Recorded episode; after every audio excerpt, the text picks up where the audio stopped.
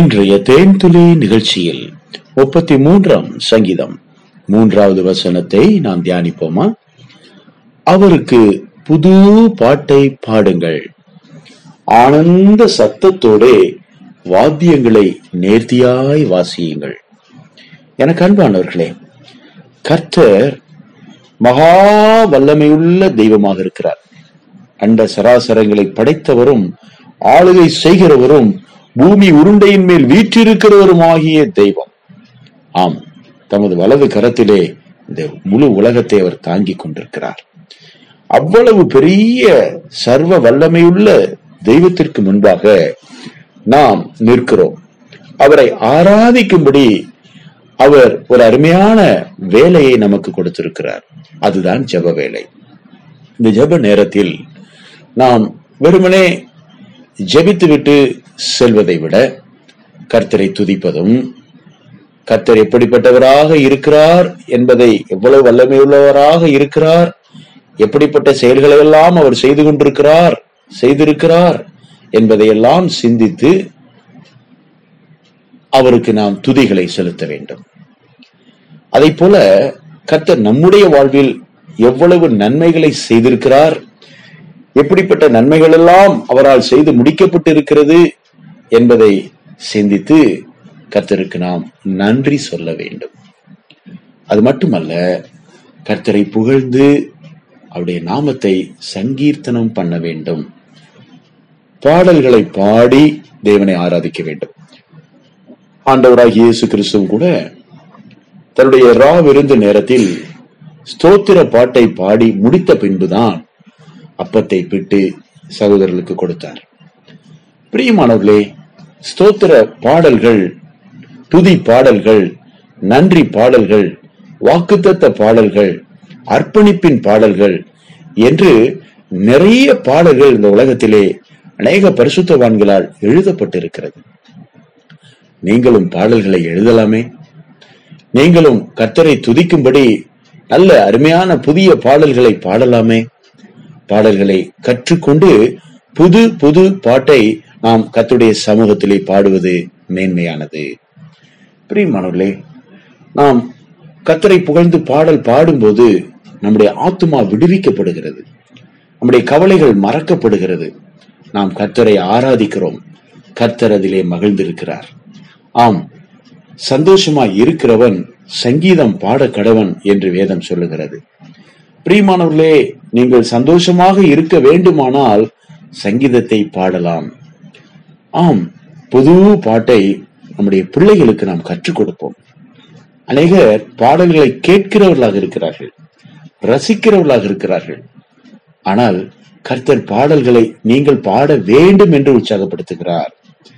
உங்கள் நாவினால் எனக்கு பாட வராது என்று சிலர் சொல்லுவார்கள். உங்கள் நாவினால் நீங்கள் பாடுங்கள். குழந்தைகள் ஏதோ அம்மா என்று சொல்லும்போது அம்மா என்று என்னை கூப்பிடுகிறான். என்று அவர்கள் புரிந்து கொள்கிறார்களே அதை போல நீங்கள் எப்படி பாடினாலும் அதற்கு தாளம் இருக்கிறதா ராகம் இருக்கிறதா என்று அவர் பார்ப்பதில்லை. நீங்கள் பாடுகிறீர்களா என்று அவர் பார்க்கிறார். பரலோகத்தில் தேவனுடைய பிரசன்னத்தை அனுபவித்துக் கொண்டிருக்கிற எல்லா தேவ தூதர்களும் கர்த்தரை பாடி துதித்துக் கொண்டிருக்கிறார்கள். அங்கே மிக அற்புதமான கீத வாத்தியங்கள் வாசிக்கப்படுகிறது. மிக அருமையான எல்லா சங்கீதங்களும் அங்கே இருக்கிறது பெரியமானவர்களே நம்முடைய ஆலயங்களிலும் நம்முடைய வீடுகளிலும் கூட இசை கருவிகள் வாங்கப்படலாம் நம்முடைய பிள்ளைகள் கற்றுக்கொள்ளலாம் அதை வாசிக்கலாம். பிரியமானவர்களே எனக்கும் இசைக்கும் அருமையான ஒரு நல்ல ஐக்கியத்தை தேவன் கொடுத்திருக்கிறார். நானும் இசை கருவிகளை வாசிப்பேன். அலாதியான பிரியம் உண்டு. என்னுடைய சந்ததியிலேயே நான் தான் இசை கருவிகளை வாசிப்பதற்கு கர்த்தரால் அபிஷேகம் பண்ணப்பட்டவன் என்று நான் நம்புகிறேன்.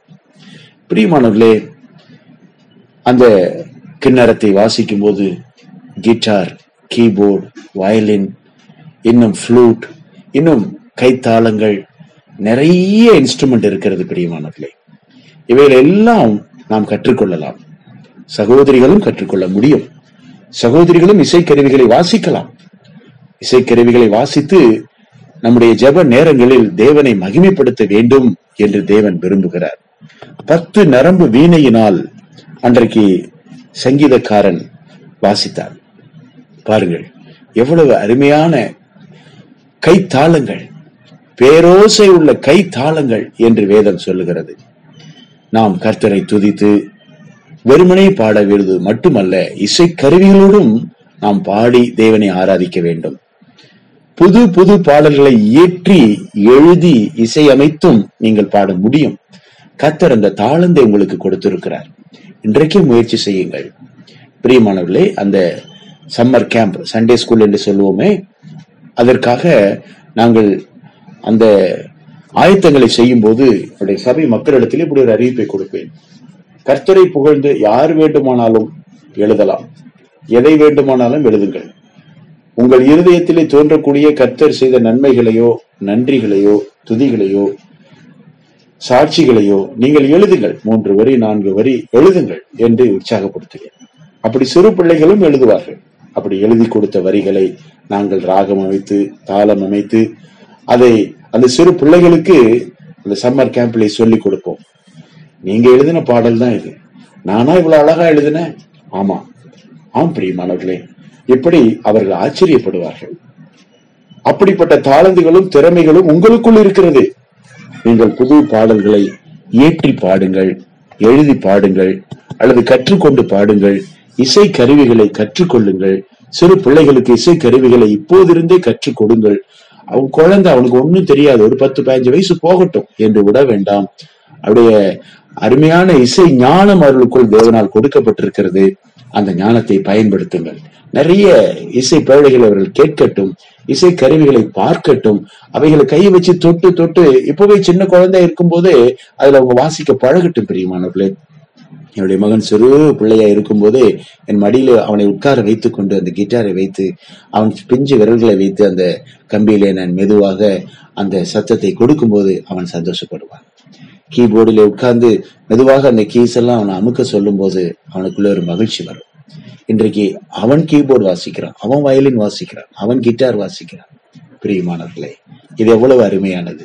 நம்முடைய பிள்ளைகள் தேவனுடைய ஆராதனையிலே சந்தோஷமாய் கொயர்ல இணைந்து பாடல் பாடுவதும் தேவனை துதித்து பாடுவதும் எவ்வளவு அற்புதமானது.